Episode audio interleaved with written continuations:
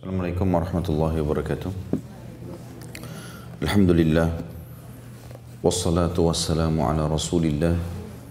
Segala puji bagi Allah subhanahu wa ta'ala atas segala nikmat yang dilimpahkan kepada kita. Dan juga kita membacakan salawat dan taslim kepada Nabi besar Muhammad sallallahu wa ala alihi wa sahbihi wasallam. Uh, Bapak Ibu sekalian, karena ini bertepatan dengan hari Jumat, maka kami ingin menyisipkan waktu beberapa menit ke depan untuk membahas tentang keutamaan hari ini. Karena banyak sekali di antara muslimin yang belum mengetahui tentang keutamaan hari ini. Maka kami coba untuk menyampaikan karena hari ini adalah hari yang sangat mulia. Hari Jumat ini, Bapak Ibu sekalian, dimuliakan oleh Allah Subhanahu wa taala dengan beberapa dalil berikut ini. Yang pertama, tentang surah Al-Maidah ayat 3. Pada saat Allah Subhanahu wa taala menyempurnakan agama kita ini di haji wadaknya atau di haji perpisahan. Perpisahan bersama Nabi SAW karena itu haji pertama dan haji terakhir baginda Nabi SAW pada hari itu di wilayah Mina turunlah ayat Al-Quran yang mulia yang akan terus dibanggakan oleh kaum muslimin surah Al-Maidah ayat 3 atau potongan ayat 3 yang bunyinya a'udzubillahi minasyaitonirrajim al-yawma akmaltu lakum dinakum wa atmamtu alaikum ni'mati wa raditu lakumul islam madina Tentu ini ayat ada sebelumnya dan ada sesudahnya. Ini pertengahan ayat. Karena surah Al-Maidah ayat 3 ayatnya panjang sekali. Tapi ayat ini dijadikan sebagai saksi bahasan yang artinya hari ini aku sempurnakan kata Allah agama kalian, nikmatku pada kalian dan juga aku ridho Islam sebagai agama kalian. Jadi tiga Allah berikan kepada kita di sini. Yang pertama Allah sempurnakan agama kita artinya tidak butuh lagi dengan agama lain. Tidak butuh panduan hidup lain. Kemudian siapa pun yang menjadikan Islam sebagai panduan hidupnya dijanjikan sama Allah janji yang kedua. Ku cukupkan nikmatku pada kalian. Artinya akan melimpah nikmat yang dibutuhkan dalam roda kehidupan di muka bumi ini bagi orang yang menjadikan Islam sebagai agamanya. Kemudian yang ketiga dan Allah ridha. Artinya Allah akan menerima ya, semua amal kalau sudah mengikuti syarat Islam. Dan akan maksimal pahalanya. Kata Ibnu Abbas radhiyallahu anhuma pada saat turun ayat di atas atau ayat tadi beliau berkata orang-orang Yahudi berkata "Lau nazalat hadhihi al-aya alaina lattakhadna yawmaha 'ida." Kalau seandainya ayat ini turun di tengah-tengah kami kaum Yahudi, niscaya kami akan menjadikan hari turunnya sebagai hari raya. Maka Ibnu Abbas berkata, perlu kaum muslimin ketahui kalau ayat ini adalah hari raya turunnya di hari raya Idul Adha di Mina dan pada saat itu juga hari Jumat. Maka hari Jumat berarti hari disebutkannya tentang kesempurnaan agama ini. Hadis yang serupa juga disebutkan bahwasanya orang-orang Yahudi pernah bertemu dengan Umar bin Khattab radhiyallahu anhu, orang-orang Yahudi Khaybar di zaman khilafahnya beliau dan berkata, Wahai Amir Mukminin, kalau seandainya ayat ini atau ada satu ayat dalam kitab kalian Al-Quran kalau turun kepada kami orang Yahudi, pasti kami akan menjadikan hari turunnya adalah hari raya. Dan turunnya tadi sudah kita sebutkan, turun di hari Jumat, di musim haji di Mina. Maka kata Umar bin Khattab, ayat yang mana? Yahudi ini hafal. Dia mengatakan, Al-yawm akmaltu al-yawm akmaltu lakum dinakum wa atmamtu alaikum ni'mati wa raditu lakumul Islam madina. Hari ini aku sempurnakan agama kalian, aku sempurnakan nikmat kepada kalian dan juga aku ridho Islam sebagai agama kalian. Maka kata Umar bin Khattab demi Allah aku tahu kapan turun ayat ini. Dia turun di Mina, ya, di waktu haji. Dan Ibnu Abbas dari riwayat menjelaskan kalau dia hari Jumat.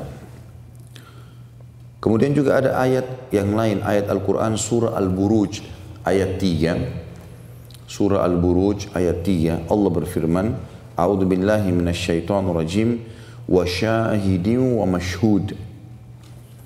dan yang menyaksikan dan juga disaksikan. Di sini Ibnu Umar radhiyallahu anhu berkata, "Asy-syahid yang menyaksikan dalam ayat tersebut adalah hari Jumat." Sedangkan ada juga pendapat atau yang dimaksud dengan al-mashhud adalah hari nahar atau hari raya Idul Adha. Artinya hari Jumat itu Bapak Ibu sekalian akan menjadi hari kesaksian. Hari kesaksian yang semua orang Islam harus faham masalah itu. Kalau mereka memang akan mendapatkan keutamaan-keutamaan yang sangat besar dari hari Jumat. Hari Jumat ini adalah hari kesaksian di mana kita akan mendapatkan yang terbaik dari Allah Subhanahu wa taala pada hari ini. Sebagian ulama tafsir mengatakan dimaksud juga dengan pendapat Ibnu Umar bahwasanya hari yang menyaksikan adalah hari Jumat dan hari yang disaksikan adalah hari Idul Adha, maksudnya hari Jumat disaksikan oleh semua malaikat dalam setiap perbuatan muslim dan muslimah dan yang dimaksud dengan disaksikan Idul Adha artinya kaum muslimin menyaksikan ya, sembelihan yang, di, yang diberikan untuk Allah Subhanahu wa taala. Hari Jumat ini juga Bapak Ibu sekalian selain ayat-ayat tadi menyebutkan tentang kemuliaannya, ada hadis Nabi Shallallahu Alaihi Wasallam yang menguatkan dua ayat tadi. Bahkan ada sebelum saya bacakan hadisnya kita tahu dalam Al-Quran ada surah Jum'ah. Allah khususkan nama surah namanya surah Jum'ah yang memerintahkan tentang masalah Jumat dan mengerjakan sholat di dalamnya. Di dalam hadis Nabi Shallallahu Alaihi Wasallam dan hadis ini diriwayatkan oleh Imam Muslim dan Imam Tirmidzi. Saya bacakan dulu hadisnya. An Abi Hurairah radhiyallahu anhu anna Rasulullah sallallahu alaihi wasallam qaal khairu yawmin tal'at fihi syams yaumul jum'ah fihi khulika Adam alaihi salam wa fihi udkhilal jannah wa fihi ukhrija minha wa la taqumu as-sa'atu illa fi yaumil jum'ah. Yang artinya dari Abu Hurairah radhiyallahu anhu bahwasanya Rasulullah sallallahu alaihi wasallam bersabda sebaik-baik hari ya, sepanjang adanya langit dan bumi adalah hari Jumat. Secara mutlak dari hari-hari kita Senin, Selasa, Rabu, Kamis, Jumat, Sabtu, Ahad hari Jumat adalah hari yang paling mulia dan tepat sekarang Bapak Ibu lagi ada di hari Jumat ini dan karena ya, di antaranya adalah karena hari itu hari Jumat hari di mana Adam diciptakan. Allah yang Maha Pemurah memilih Jumat sebagai hari diciptakannya Adam. Pada hari itu juga Adam dimasukkan ke dalam surga. Dan pada hari itu juga Allah menurunkan Adam ke bumi. Dan tidak akan terjadi kiamat kecuali di hari Jumat. Berarti ini hari Jumat punya keutamaan, ya. Tapi saksi bahasan kita di sini adalah dia adalah hari hari-hari yang paling baik. Hari yang paling baik sepanjang diciptakannya langit dan bumi. Kemudian juga ada hadis Nabi alaihi salatu wassalam yang menyebutkan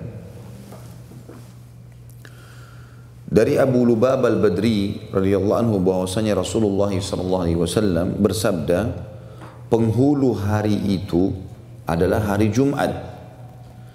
Dan ia seagung-agung hari bagi Allah. Dan ia seagung-agung hari bagi Allah. Itu hari yang paling luar biasa ya.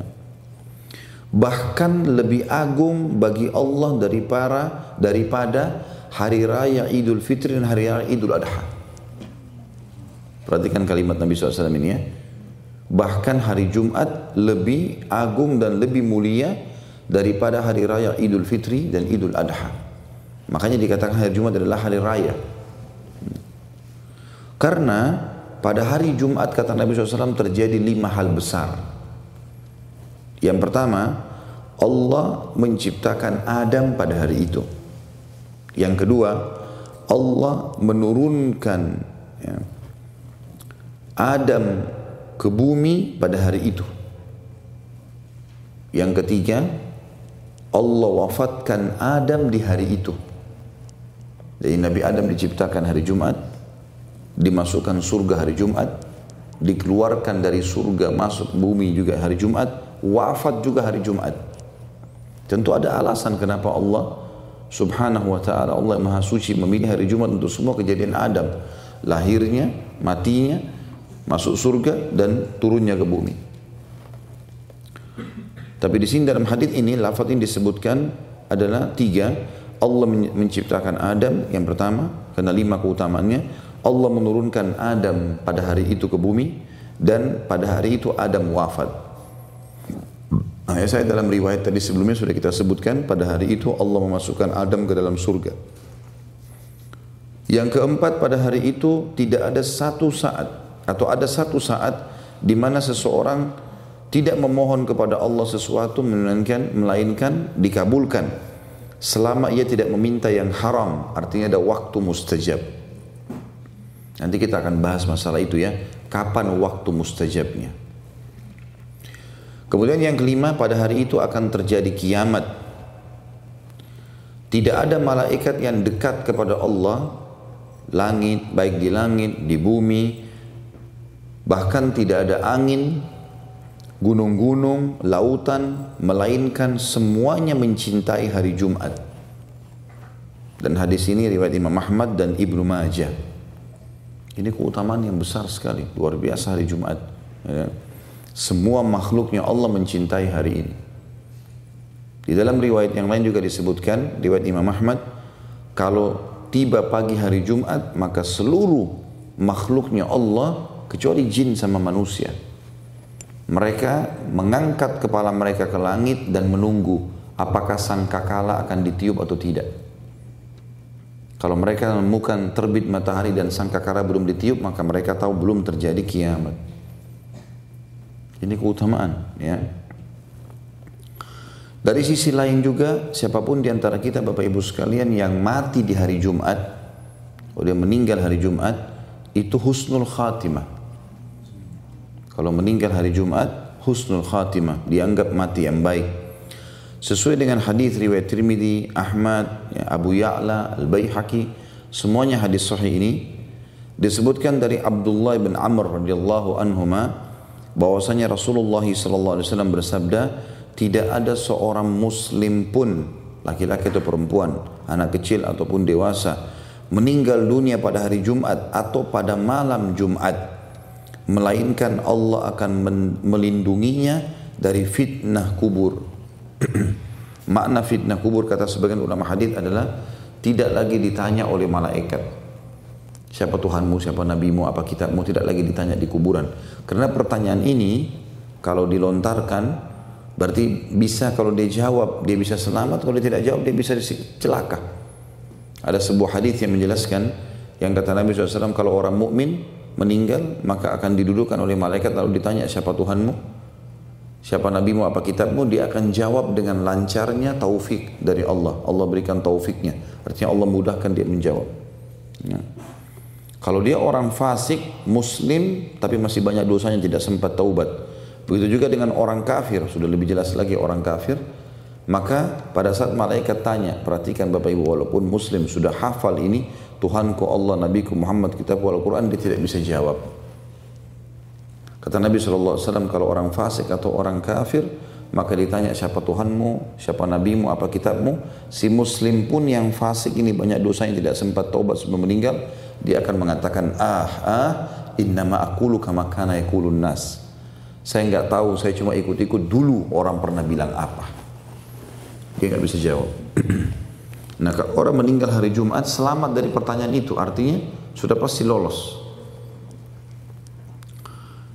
Kemudian juga di hari Jumat Bapak Ibu sekalian, apa pun yang Bapak Ibu keluarkan dalam bentuk sodakah, ya, itu paling besar pahalanya.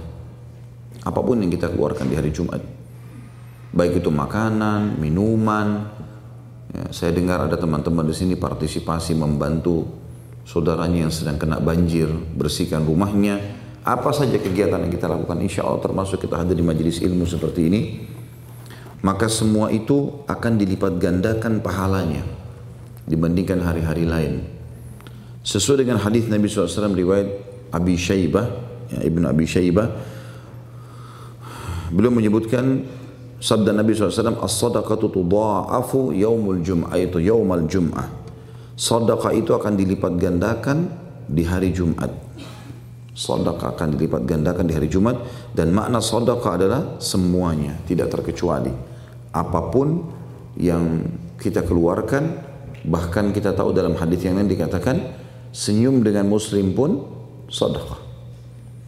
Membantu seorang muslim menaikkan barangnya, ketunggangannya, kita naikkan kreseknya atau belanjaannya ke mobilnya, sedekah.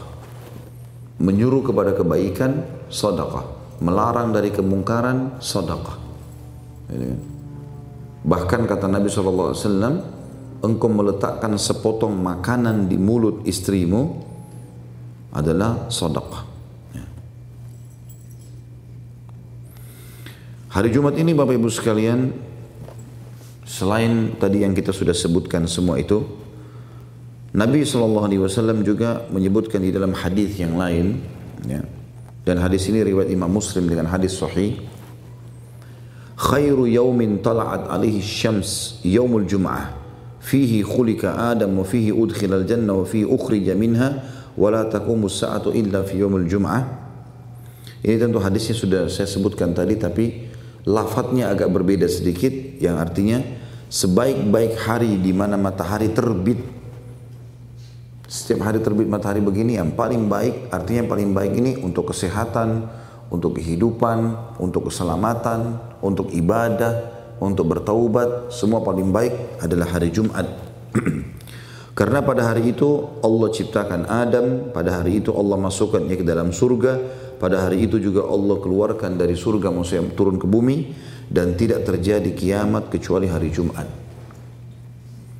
Makanya Nabi Muhammad sallallahu alaihi wasallam bersabda di dalam hadis yang lain yang diriwayatkan oleh Abu Hurairah dan Hudzaifah radhiyallahu anhum ajma'in Nabi SAW bersabda adallallahu anil jum'ati man kana qablana fa kana lil yahudi yaumus sabt wa kana lin nasara yaumul ahad faja'a Allahu bina fahadana Allahu li yaumil jum'ah. Allah telah menyimpangkan kaum sebelum kita dari hari Jumat. Sehingga kaum Yahudi memilih hari Sabtu sebagai hari raya mereka. Dan orang-orang Nasrani memilih hari Ahad sebagai hari raya mereka. Lalu Allah memberi kita petunjuk sehingga mendapatkan hari Jumat. Ya. Jadi kita jadikan sebagai hari raya kita. Jadi semestinya Bapak Ibu sekalian kalau kita sudah tahu seperti ini keadaannya, kita harus muliakan hari ini. Muliakan luar biasa karena di sini hari yang mulia, hari di mana memang dilipat gandakan amal soleh lah, hari yang paling baik meninggal di, hari, di harinya juga adalah husnul khatimah dan banyak keutamaan-keutamaan. Masih belum, masih ada lagi yang akan kita sebutkan nanti keutamaannya. Saya kita muliakan. Bagi teman-teman tentunya di Indonesia secara khusus yang mengikuti acara kita, kalau yang punya usaha, liburkan hari Jumat. Biarkan pegawai libur hari Jumat. Jangan hari Ahad. Tentu kalau Bapak Ibu di sini mungkin agak sulit di Amerika ini karena memang peraturan pemerintahan mereka. Tapi negara-negara Islam mestinya menjadikan hari Jumat sebagai hari rayanya. Hari libur. Biarkan para pegawai itu beribadah kepada Allah Subhanahu wa taala, terutama laki-laki ya. Bagaimana mereka bisa uh, libur pada hari itu dan mereka uh, beribadah maksimal kepada Allah Subhanahu wa taala. Kecuali memang kalau tempat-tempat yang bisa me menghususkan memberikan waktu bagi pegawainya agar bisa sholat Jumat. Nah, itu lain. Nggak ada masalah dia nggak libur gitu kan. Di hari Jumat juga Bapak Ibu sekalian ini ada waktu mustajab. Ini tadi yang saya bilang saya akan jelaskan Waktu mustajab artinya doanya Bapak Ibu diterima. Bayangkan Bapak Ibu sekalian kalau kita dikasih kesempatan oleh presiden negara atau tidak usah presiden gubernur aja atau mungkin wali kota ya. Kalau di wilayah lebih kecil Indonesia mungkin bupati membuka rumahnya khusus hari ini di waktu jam sekian misalnya jam 1 sampai jam 2 siang silakan Bapak Ibu datang. Apa saja yang diinginkan, sampaikan ke saya. Saya akan kasih, misal. Maka saya yakin kita akan muliakan waktu itu. Biar ngantuk kita tidak akan ngantuk karena jam 1 sampai jam 2 dipanggil pada Pak, oleh Pak Bupati atau wali kota atau gubernur atau presiden bahkan. Ya. Dan apa saja hajat kita akan dipenuhi oleh dia. Ini Bapak Ibu sekalian hari Jumat dijanjikan bukan oleh bupati atau gubernur atau raja manusia, presiden dijanjikan oleh sang pencipta Allah. Allah memastikan di hari Jumat tidak ada seorang muslim pun yang berdoa pasti diijabah. Kita dengarkan hadisnya dalam hadis Bukhari Muslim Abu Hurairah radhiallahu anhu meriwayatkan bahwasanya Rasulullah sallallahu alaihi wasallam bersabda, "Fihi sa'atun la yuwafiquha 'abdun muslimun wa huwa qa'imun yusalli yas'alullaha ta'ala shay'an illa a'tahu iyyahu." wa asyara biyadihi yuqalliluha. Di hari Jumat terdapat satu waktu di mana tidak ada seorang muslim pun melakukan sholat di dalamnya dan memohon kepada Allah yang Maha Tinggi kecuali niscaya permintaannya akan dikabulkan. Lalu Nabi Muhammad SAW memberikan isyarat dengan tangannya seakan-akan menggambarkan waktu itu sedikit sekali. Bukan semuanya Jumat, tapi waktunya sedikit. Para ulama dari kalangan sahabat, tabi'in, mereka berbeda pendapat tentang waktu mustajab itu di hari Jumat. Kapankah itu terjadi?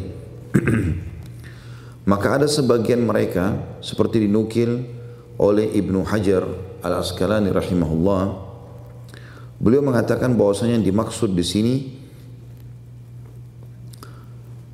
waktu duduknya imam.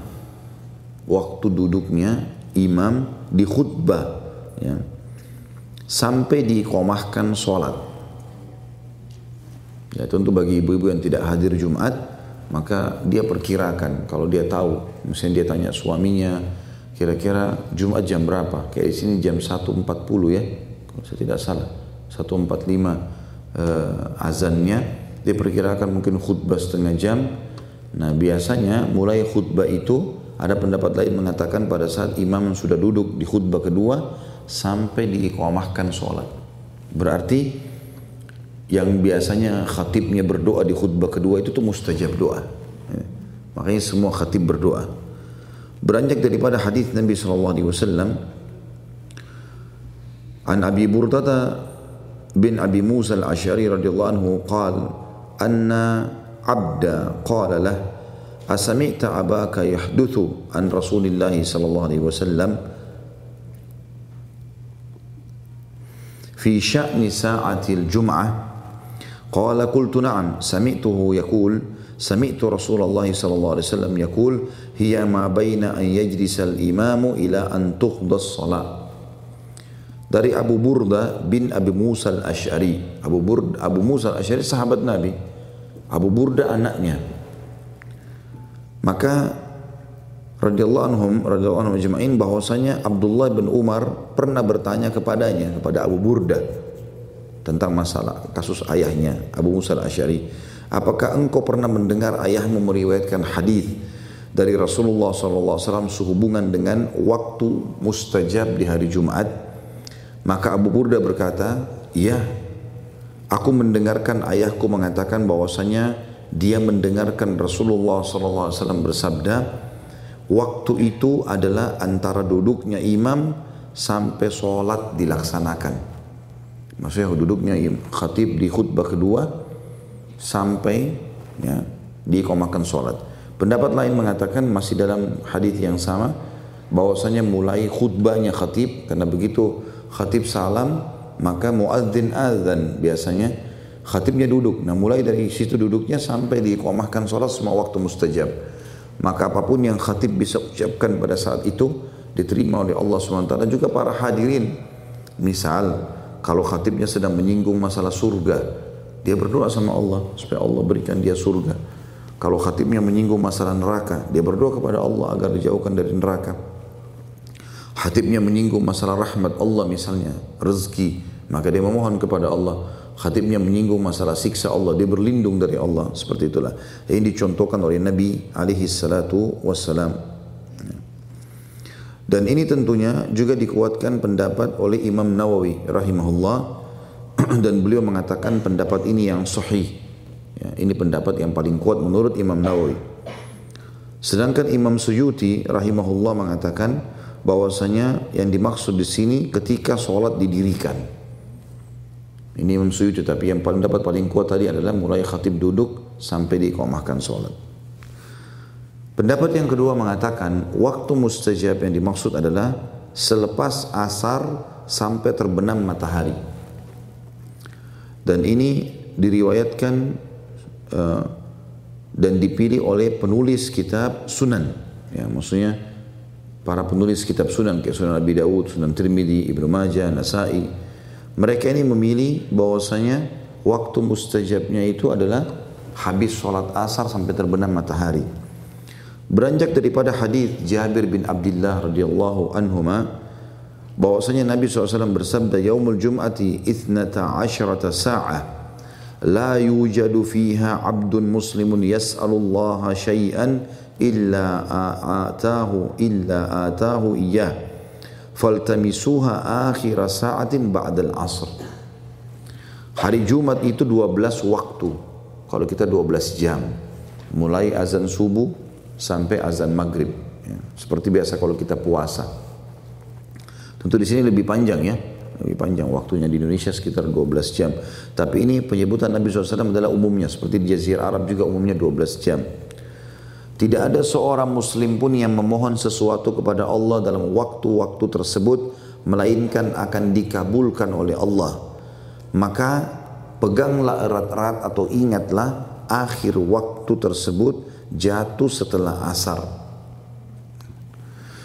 Ini makna, makna yang lain juga dikatakan adalah bahwasanya yang dimaksud 12 waktu itu dan ini lebih baik kita pilih pendapatnya 12 waktu itu adalah mulai terbit matahari pagi sampai terbenam matahari gitu 12 ya. waktu karena kata Nabi SAW 12 waktu ini tidak ada seorang muslim pun berdoa kecuali akan diterima dan ya, jangan luputkan itu makna lain hadisnya jangan luputkan habis asar sampai terbenam matahari artinya Jangan sampai terbenam matahari sementara kalian tidak berdoa.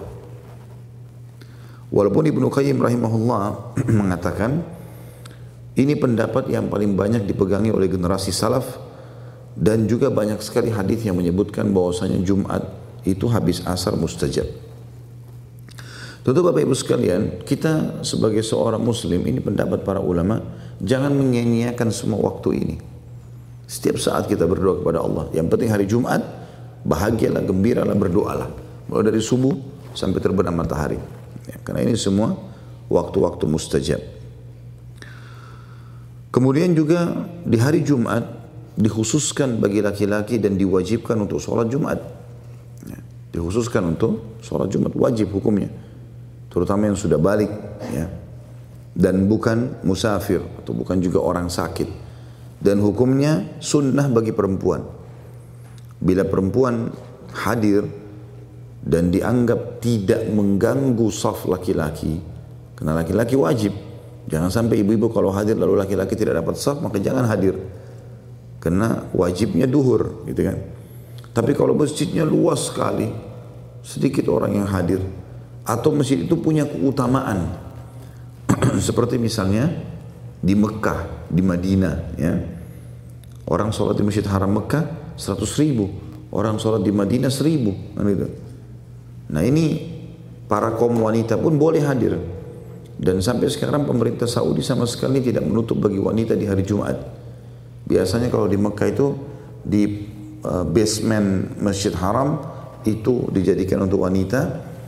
Dan kalau Masjid Nabawi, sisi kanan belakang dan sisi kiri belakang masjid yang memang dasarnya dijadikan sebagai musola kaum wanita, hari Jumat pun tetap dipakai oleh kaum wanita. Karena ini keutamaan masjidnya besar. Atau mungkin satu waktu Bapak Ibu pergi ke Masjid Aqsa. Masjid Aqsa besar sekali. 14 ribu meter ya. Atau 1,4 hektar ya kurang lebih besar. Maka tentu saja bisa dihadiri eh, ya apalagi memang tempatnya sangat luang, ya, bahkan ada musola khusus bagi kaum wanita. Tapi bagi laki-laki wajib Bapak Ibu sekalian. Hmm. Dan Ini tentu sudah sangat jelas bermula daripada firman Allah dalam surah Jum'ah. Ya. Allah Subhanahu wa taala menyebutkan dalam ayat-ayat mulia di situ tentang perintah sholat Jumat. Juga dalam hadis Nabi Shallallahu Alaihi Wasallam disebutkan tentang perintah sholat Jumat ini kemuliaannya tadi sudah disebut perintahnya sudah disebutkan dalam surah Jum'ah ya. sementara hadis-hadis menguatkan masalah itu dan bagi laki-laki yang mau pergi Jumat maka ada beberapa hal yang harus dia perhatikan yang pertama sangat dianjurkan setiap laki-laki untuk mandi wajib mandi dengan niat sholat Jumat. Ya. Dan lebih baik lagi kalau dia menggabungkan antar mandi Jumatnya dengan mandi junubnya. Jadi disunnahkan kata sebagian ulama adalah berhubungan biologis bagi suami istri yang halal di pagi hari hari Jumat. Sehingga sang suami menggabungkan niatnya pada saat mandi dua mandi wajib mandi Jumat sama mandi junub itu beranjak daripada hadis Nabi Shallallahu Alaihi Wasallam.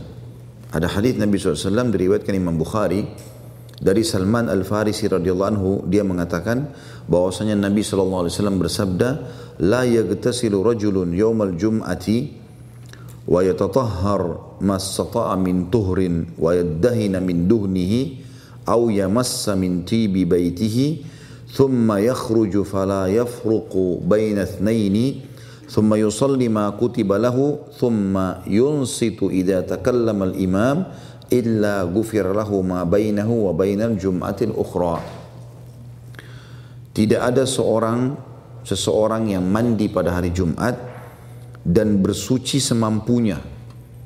Ini menandakan disuruh mandi semaksimal mungkin.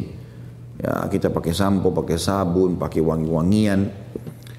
Kemudian berminyak dengan minyak, ya, maksudnya di sini dia pakai minyak bisa bermakna minyak ini adalah ada hadis yang menjelaskan minyak rambut sehingga rambutnya mudah untuk disisir.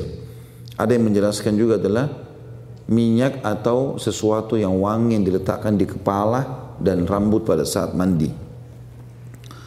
Dan dia mengoleskan minyak wangi terbaik dari rumahnya. Dia punya minyak wangi, dia pakai minyak wanginya. Kemudian keluar menuju ke masjid dan dia tidak memisahkan dua orang yang sedang duduk berdampingan. Maksudnya kalau masuk ke masjid pun sudah penuh saf, jangan pisah-pisahkan orang. Kecuali masih ada celah di antara saf. Ya. Kemudian dia mendirikan sholat sesuai dengan tuntunannya, maksudnya sholat tahiyat masjidnya. Karena dia masuk masjid disunnahkan dia sholat tahiyat masjid. Ya. Lalu dia mendengarkan dengan seksama ketika imam berkhutbah. Melainkan diampuni dosa-dosanya yang telah terjadi antara Jumat tersebut dengan Jumat berikutnya. Ya. Jadi ini menandakan juga Islam adalah agama yang bersih luar biasa ya. Sampai-sampai mandi bersih dan semaksimal mungkin dalam masalah ini dia mandi, dia bersihkan, dia pakai minyak wangi, sisir rambutnya yang rapi segala macam, pakai baju yang terbaik. Riwayat lain dan dia memilih baju terbaiknya. Kemudian dia pergi ke masjid, ya, kemudian dia sholat dua rakaat, Kemudian dia dengarkan khutbah, lalu dia sholat Jumat kecuali dibersihkan dosa-dosanya satu pekan. Ya.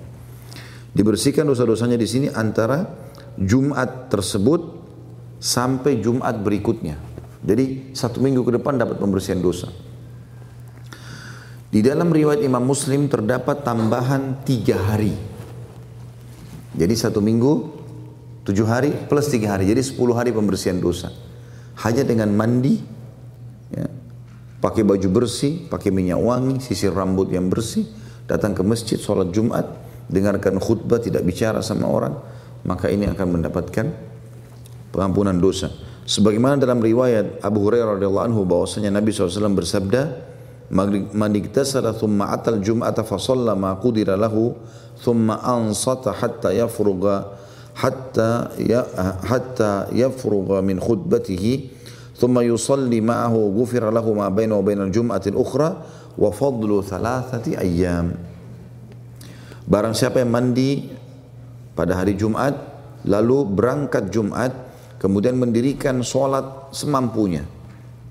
Ya, sebagian ulama mengatakan juga sunnah sholat mutlak.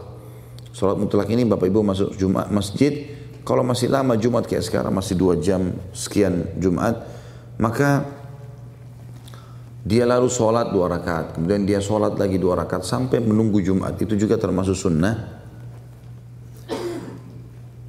Maka e, barang siapa yang mandi pada hari Jumat kemudian keluar ke masjid lalu dia sholat semampunya, selanjutnya dia diam mendengarkan khutbah atau imam hingga khutbahnya selesai, kemudian sholat bersama imam, niscaya akan diampuni dosa-dosanya antara Jumat itu dengan Jumat berikutnya ditambah lagi tiga hari. Di dalam hadis yang lain riwayat Bukhari juga dikatakan barang siapa yang mandi pada hari Jumat mandi janabah. Mandi junub. Jadi tiga riwayat ini menjelaskan tentang masalah mandi di hari Jumat itu. Saya jelaskan hadisnya disebutkan dalam bukan cuma Bukhari, riwayat Bukhari Muslim sebenarnya. Dari Abu Hurairah radhiyallahu anhu bahwasanya Rasulullah SAW bersabda, "Man iktasala yaumal jum'ati guslal janabah, thumma raha faka'annama qarraba badanah." Wa man raha fi as-sa'ati ats-tsaniyah faka'annama qarraba baqarah. Wa man raha fis sa'ati tsalitsa faka'annama qarraba qabshan aqran. Wa man raha fis wa man raha fis sa'ati ar-rabi'ah faka'annama qarraba dajajah. Wa man raha fis sa'ati al-khamisah faka'annama qarraba baydah. Fa idza kharaja al-imamu hadaratil malaikatu yastami'una dzikr barang siapa yang mandi pada hari Jumat seperti mandi janabah Ya, tadi saya bilang digabungkan antara mandi junub sama mandi Jumat. Ya. Lalu segera pergi ke masjid Ya mudah-mudahan bapak-bapak yang sempat hadir di sini mendapatkan keutamaan ini. Niatkan untuk itu tentunya. Bapak ibu semuanya. Ya. Dia segera maka seakan-akan berkurban dengan unta yang gemuk. Jadi seperti kita menyembeli unta, kalau unta sekarang harganya ya 10 ribu real. 10 ribu real itu mungkin bisa sekitar hampir 3 ribu dolar ya US. Seperti dia bersodokah dengan itu, 3000 US itu. Ya. Sodokah keluarin. Barang siapa yang datang di waktu kedua, maka seakan-akan ia berkurban dengan sapi betina. Dan barang siapa yang pergi pada waktu yang ketiga, maka dia seakan-akan berkurban dengan domba yang bertanduk, domba jantan yang bertanduk. Dan barang siapa yang datang di waktu keempat, dia seakan-akan berkurban dengan seekor ayam. Dan barang siapa yang pergi di waktu yang kelima maka seakan-akan ia berkurban atau atau menyumbang bersodokah dengan sebutir telur. Dan apabila khatib atau imam telah keluar untuk khutbah maka para malaikat turut hadir sambil mendengarkan zikir atau nasihat dan peringatan dalam riwayat lain juga dikatakan bahwasanya Nabi SAW bersabda pada hari Jumat dalam hadis Bukhari para malaikat menunggu di pintu-pintu masjid dan mencatat siapa yang pertama datang. Nah. Dan kalau khatib atau imamnya sudah keluar menuju ke mimbar, maka para malaikat menutup buku-buku amal mereka nah, serta ikut mendengarkan khutbah. Baik, ada pertanyaan kecil sini Bapak Ibu sekalian. Dari mana kita bisa bedakan Ustaz, mana waktu pertama supaya dapat pahala unta, mana waktu kedua supaya dapat pahala sapi, mana waktu ketiga seperti mendapatkan pahala kurban dengan domba, yang waktu keempat seperti ayam, waktu kelima seperti telur, gitu kan. Maka ulama berselisih pendapat dalam masalah ini cukup panjang. Ada yang mengatakan kalau mau dapat unta, memang dari habis sholat subuh tidak pulang. Sholat subuh di masjid, nunggu sampai sholat Jumat. Ya. ya ini pendapat, ya ini pendapat sebagian ulama mengatakan kalau mau dapat unta Ya seperti Bapak Ibu sodokah dengan 3000 US. Eh? Duduk saja baca Al-Quran, enak-enak di masjid, dapat pahala itu. Ada yang mengatakan bahwasanya waktu ini dan ini Allah alam pendapat yang lebih kuat sebenarnya yang menyatakan waktu ini sengaja Allah Subhanahu wa taala tidak menentukan misalnya ditentukan pada saat matahari tergelincir begini, tergelincir begini, nggak ditentukan. Agar memudahkan umat Islam dengan rahmatnya Allah bukan mustahil beberapa saat sebelum khatib datang pun masih bisa dapat unta. Bukan mustahil tapi tidak tahu kapan mungkin dua jam mungkin satu jam. Kayak kita sekarang dua jam tiga jam mungkin sudah dapat insya Allah. Tinggal niatkan untuk hadir Jumat. Maka dapat pahala itu. Bukan mustahil ini waktunya sangat dekat. Misalnya mungkin dua jam sebelum Jumat sudah dapat unta. Mungkin satu setengah jam dapat sapi. Mungkin satu jam dapat kambing, mungkin setengah setengah jam dapat uh, ayam. Mungkin kalau khatib mau keluar berapa saat maka seperti telur, gitu kan. Sebutir telur. Dan kalau sudah khatib sudah naik di atas mimbar, udah nggak ada lagi pahala ini. Tapi tetap wajib Jumat ya. Bukan berarti di sini dikatakan malaikat tutup bukunya berarti sudah tidak dapat pahala Jumat tidak. Dia tidak dapat pahala sodakah tadi seperti kurban hewan-hewan itu. Tapi tetap wajib Jumat. Dan seseorang yang datang di hari Jumat sampai dia datang di ruku rakaat kedua. Kalau misalnya pun dia telat ya, dia lupa misalnya kalau hari Jumat kemudian dia ada kegiatan lalu dia ingat hari Jumat dia kejar ke masjid. Begitu sampai di masjid pas imamnya ruku rakaat kedua ya. Dia sempat takbir dia ruku dia dapat Jumat. Tapi kalau imamnya sudah sami Allahu liman hamidah di rakaat kedua dia baru datang dia takbir dia niatnya duhur tetap dia ikut sama sholat tapi dia sudah niat duhur nanti di empat rakaat karena dalam hadis kata Nabi SAW siapa yang mendapatkan ruku dia mendapatkan satu rakaat sementara ini tidak dianggap mendapatkan rakaat ya. walaupun ada pendapat ulama mengatakan kalau dia sempat takbir walaupun sebelum salam dapat Jumat tapi pendapat yang kuat sesuai dengan hadis Nabi SAW tadi harus sesuai dengan ruku. Ya.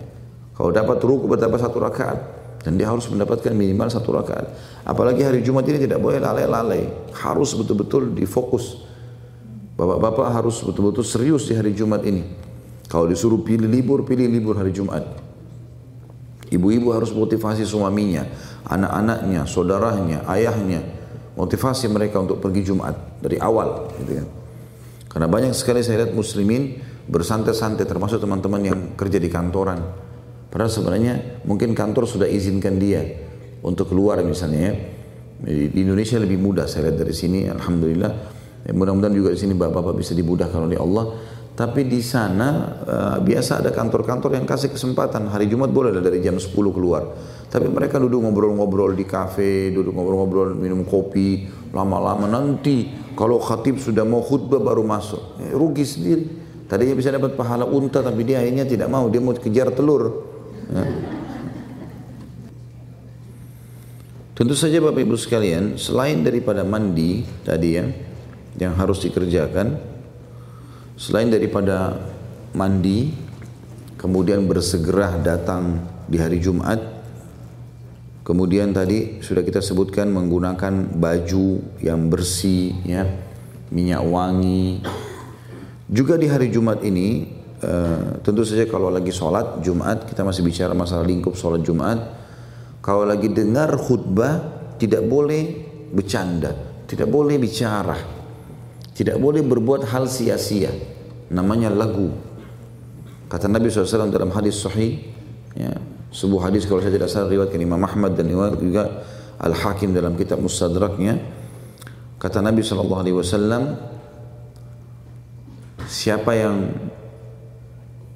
berbicara siapa yang uh, pada saat khatib uh, naik di atas mimbar dan berbicara sama orang di sebelahnya atau memindahkan batu maka dia telah laga laga itu artinya telah kehilangan pahala tadi pahala menyumbang sodokah dengan unta, sapi, kambing, ayam ataupun telur.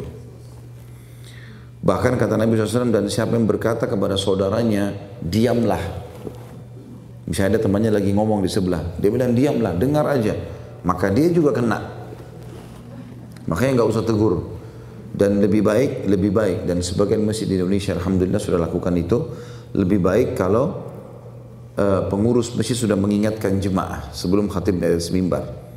Sering saya dengar itu ada, kalau saya ada khutbah Jumat di Indonesia, maju disuruh isi saf, gitu kan? Dan diingatkan nanti kalau khatib di atas mimbar jangan bicara. Karena kalau bicara maka dia telah laga, laga artinya telah kehilangan pahala. Ya. Jadi jangan ngomong, dengarkan khatibnya. Juga tidak boleh tidur, jangan tidur. Ya. Ada orang jadikan Jumat sebagai ajang tidur. Ya. Ini syaitan yang goda dia. Dia harus tahu keutamaannya karena di sini ada penekanan yang sangat penting dari Ibnu Qayyim rahimahullah. Beliau mengatakan pembersihan dosa dan juga fadilah-fadilah tadi itu ada rentetannya. Kayak kasus mandinya pakai baju bersihnya pakai minyak wanginya menyisir rambut dengan bersih sholat sunnahnya kemudian mendengarkan khatibnya kemudian sholat jumatnya baru dapat pengampunan dosa tadi. Dan tidak bisa dipisah-pisah ini. Ini supaya setiap muslim harus hati-hati dalam masalah ini Nabi SAW memerintahkan setiap laki-laki yang balik untuk hadir Jumat ini, Bapak Ibu sekalian, sebagaimana dalam hadis beliau, dalam hadis riwayat Abu Daud dan Hakim, Al-Jum'atu haqqu wajibin ala kulli muslimin fi jama'ah illa ala arba'ah. Amdu abdun mamluk, aw imra'atun atau aw imra'atin aw sabiyyin aw marid. Salat Jumat itu wajib atas setiap seorang muslim berjamaah kecuali empat orang. Hamba sahaya wanita anak-anak yang belum balik dan orang sakit.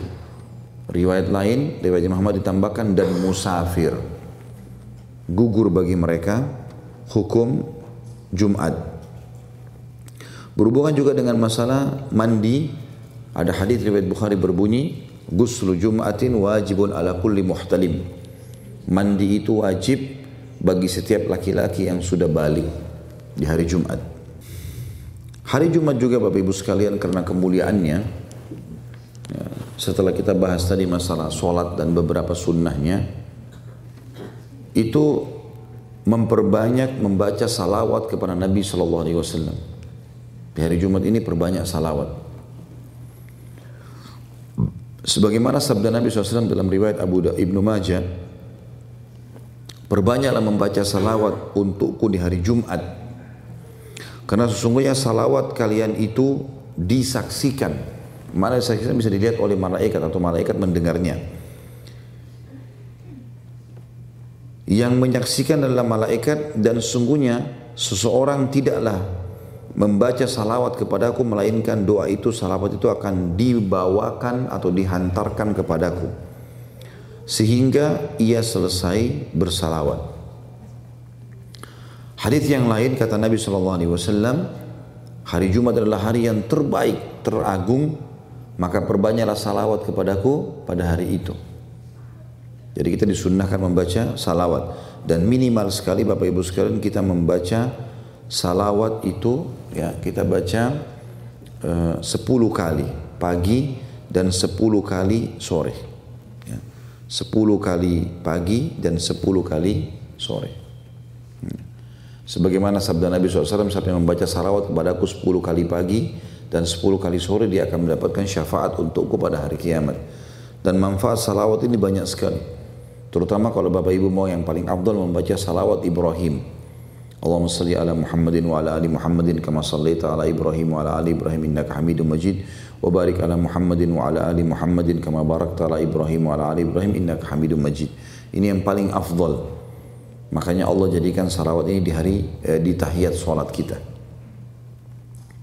dan dibaca minimal tadi saya bilang 10 pagi 10 sore tapi kalau Bapak Ibu mau baca salawat misalnya pun misal sambil ngisi waktu eh, di mobil di kendaraan di motor ya kalau di Indonesia mungkin naik motor ya kemudian mungkin di kereta mungkin di bus mungkin di mana saja bisa perbanyak salawat dengan membaca yang pendek saja Allahumma salli ala Muhammad, Allahumma salli ala Muhammad, Allahumma salli ala Muhammad, Allahumma salli ala Muhammad. Ini kita bisa baca dan ini uh, kami pernah praktekin dengan hitungan satu menit. Ya. dua menit ini bisa seratus kali. Allahumma salli ala Muhammad, Allahumma salli ala Muhammad, Allahumma salli ala Muhammad. Lagi nunggu lampu merah, Allahumma salli ala Muhammad, Allahumma salli ala Muhammad. Daripada lihat helmnya orang warna apa, ya, mobil mereknya orang, mobil apa di depan, sibuk melihat ini, melihat itu, lebih baik berzikir. Ya. Baca salawat. Dan kata Nabi SAW dalam hadis yang lain, ragama amfum bri'in man man sami'tu dzukira inda wa lam yusallim alayya. Sungguh terhina seseorang yang mendengarkan namaku disebutkan pada hari Jumat sementara dia tidak eh, maaf eh, sungguh terhina seseorang hamba yang mendengarkan namaku disebutkan di depannya lalu dia tidak membacakan salawat. Dia tidak mengucapkan salam kepada Jadi harusnya kita baik-baik di sini. Ya. Selalu. Jadi pernah ditanyakan juga dalam majelis seorang syekh di Saudi di Madinah, syekh apakah dalam majelis ilmu begini? Karena selalu Rasulullah SAW bersabda, Rasulullah SAW bersabda, apakah setiap kali didengarkan nama Nabi SAW disebut bacakan salawat? Kata kata syekhnya tentu saja. Iya. Kenapa kau haramkan dirimu dari doa? Bayangkan Bapak Ibu sekalian, kalau seandainya dibalik ya, misalnya, karena ada hadis Nabi SAW yang lain berbunyi, Man salla alaiya marratan sallallahu alaihi biha asyara. Siapa yang membaca salawat kepada aku satu kali, maka Allah akan balas dia sepuluh kali tambahan rahmat. Perhatikan, satu kali salawat dapat sepuluh kali rahmat. Rahmat ini maknanya ya berkah umurnya, rezekinya, selamat dari penyakit, apalah segala macam. Baik, kalau dibalik misalnya, siapa yang baca sepuluh kali salawat, dapat satu kali rahmat, sudah cukup. Apalagi ini satu kali salawat sepuluh rahmat. Itu luar biasa. Ya. Pernah juga seorang sahabat bertanya ya Rasulullah, bagaimana kalau saya jadikan, ya, berapa saya jadikan waktu saya untuk salawat kepada anda? Apakah cukup kalau saya jadikan sepertiga waktu saya untuk salawat? Kata Nabi SAW, bagus. Dia kalau kau tambah bagus, lebih baik lagi. Dia mengatakan, ya Rasulullah, kalau begitu setengah waktu. Kata Nabi SAW, bagus, tapi kalau kau lebihkan lebih bagus lagi. Dia mengatakan kalau begitu ya Rasulullah tiga perempatnya. Kata Nabi SAW bagus. Kalau kau lebihkan lebih baik lagi. Maka dia mengatakan kalau begitu semua waktu saya ya Rasulullah. Kata Nabi SAW kalau begitu diampuni semua dosamu. Diangkat derajatmu. Makna hadis ini tentu bukan 24 jam kita baca salawat. Tetapi kata Nabi SAW di sini, sahabat ini bermaksud adalah kalau seandainya saya punya kesempatan untuk membaca salawat, ya, Kira-kira berapa banyak saya baca? Misal saya punya waktu setengah jam untuk baca salawat. Apakah setengah jam itu semua saya bacakan salawat atau saya baca sebagiannya? Jadi Nabi SAW seakan mengatakan kalau ada waktu begitu pakai semuanya untuk salawat. Seperti itulah. Tentu kita baca zikir yang lain. Kita baca Al-Quran. Ini bukan maknanya 24 jam semuanya untuk baca salawat pada Nabi SAW. Ya. Kemudian juga di hari Jumat Bapak Ibu sekalian, ya, dianjurkan di hari Jumat atau di malam Jumatnya ya, itu membaca surah Al-Kahfi. Membaca surah Al-Kahfi. Dan ini tentu teman-teman sekalian harus difahami baik-baik kalau uh, surah Al-Kahfi ini punya keutamaan. Di antaranya hadis Nabi SAW siapa membaca Al-Kahfi di malam Jumat Ya, tentu orang-orang Arab sudah mengistilahkan e, maghrib itu, misalnya kalau tiba maghrib itu sudah dianggap berjalan ke hari kedua. Maka mulai masuk maghrib hari Kamis malam itu sudah dianggap malam Jumat. Ya.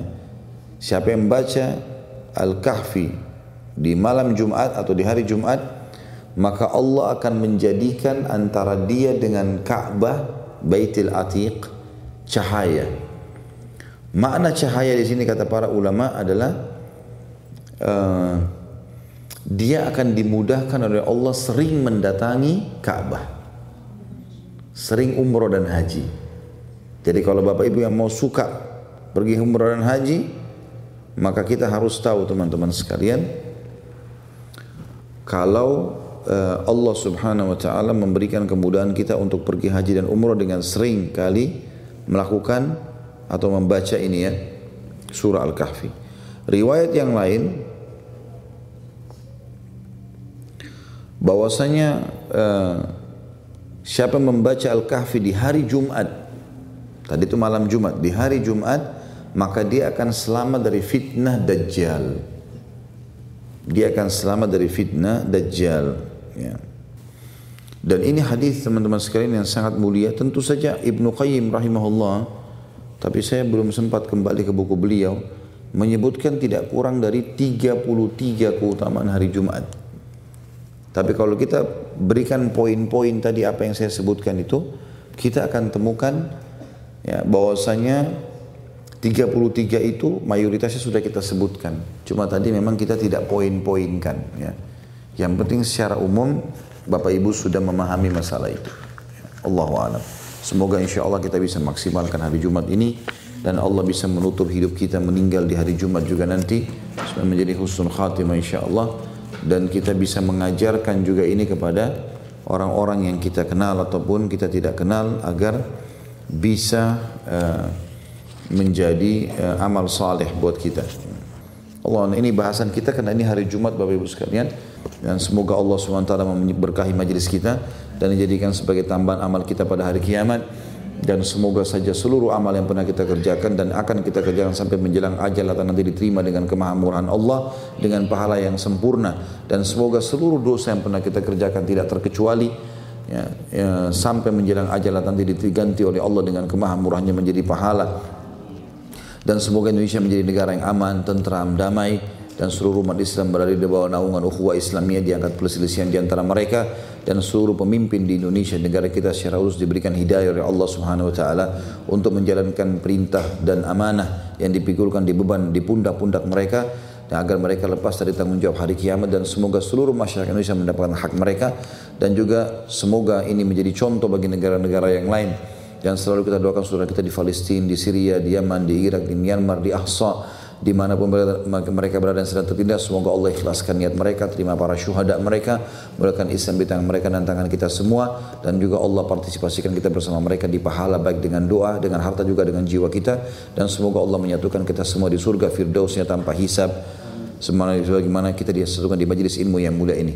Sebelum ke kafaratul majelis kami mengajak Bapak Ibu sekalian untuk mendatangi web resmi kami di www.khalidbasanama.com dan di situ ada 15 kajian kitab diikuti per kurikulum, ada minhajul muslim, ada bulughul maram, ada dosa-dosa besar, ada mahkota pengantin, ada sirah nabi, ada bahasan hadis kitab biradus solihin dan sahih hadis qudsi, ada pembatal keislaman, ada banyak sekali bahasan. Caranya kalau Bapak Ibu ketik di YouTube, jangan cuma sekedar lihat misalnya nama saya Khalid Basarman lalu diklik. Itu tidak maksimal. Masuk ke web resmi kami yang ada logo hijau birunya KHB, kemudian ambil download lalu difilekan Minhajul Muslim misalnya didengar dan dikaji setiap hari Senin. Bulughul Maram setiap hari Selasa. Sirah Nabi setiap hari Rabu. Begitu seterusnya. Dan bebas diacak boleh. Tapi ini kurikulum jadi setiap Senin cuma dengar itu, setiap Selasa cuma dengar itu. Supaya satu kitabnya selesai. Dan kitab yang kami bahas paling mahal harganya Indonesia 150 ribu rupiah. Itu pun sudah sangat tebal buku itu dan cukup lama untuk dipelajari. Ini tujuannya insya Allah supaya Bapak Ibu bisa maksimal dalam belajar agama. Allahu alam. Terima kasih waktunya. Subhanakallahumma bihamdika. Asyhadu an la ilaha illa anta astaghfiruka wa atubu ilaik. Wassalamualaikum warahmatullahi wabarakatuh.